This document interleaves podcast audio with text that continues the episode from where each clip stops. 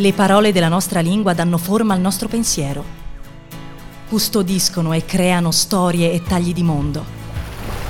Stai ascoltando Una parola al giorno, un podcast di unaparolaalgiorno.it e Bonfire, che ti accompagna fra usi, sfumature, curiosità e trascorsi di parole note e meno note. Questa settimana raccontiamo Parole dell'estate. Oggi bagnasciuga.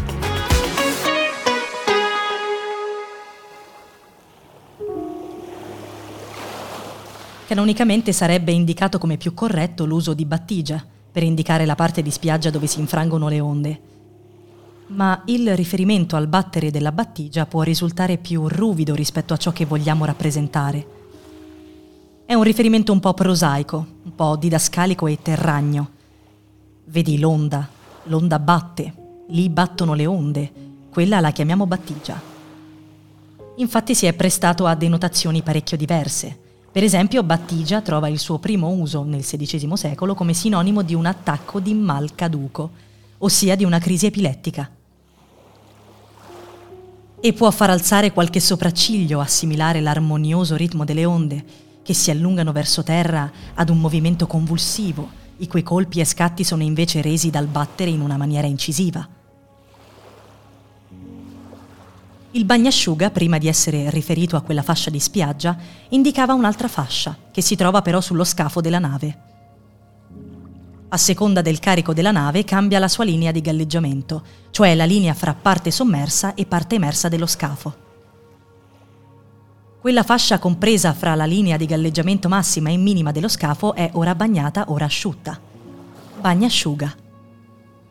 E questa alternanza di asciutto e bagnato su questa umida randa di confine si traduce efficacemente nel simbolo dell'esperienza sensoriale più giocosa e caratteristica del tempo passato fra sabbia e acqua.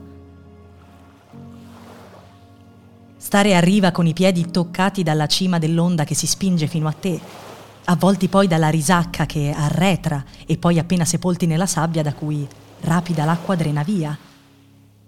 E osservare con lo sguardo il lungo litorale in cui la sabbia scura e le file delle conchiglie sospinte fuori dal mare disegnano il nastro di un umido diaframma che solo le onde più superbe riescono a superare.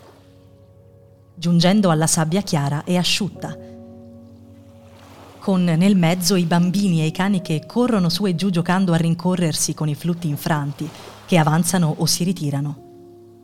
Non sempre vogliamo descrivere onde che martellano, che follano la sabbia. A volte vogliamo rendere una zona d'alternanza che investe i nostri sensi, il fatto curioso è che questo significato di bagnasciuga fu reso molto popolare da un discorso del dittatore Benito Mussolini nel 1943. Riferendosi all'imminente sbarco delle forze nemiche alleate, preconizzò che il tentativo di sbarco sarebbe stato congelato su quella linea che i marinai chiamano bagnasciuga. La storia lo ha fortunatamente spernacchiato, anche se all'alto e tragico costo di innumerevoli vite umane. Ma dopo tutto perfino la metafora che aveva scelto era sbagliata. Come si può pensare di congelare qualcosa su un bagnasciuga siciliano d'estate?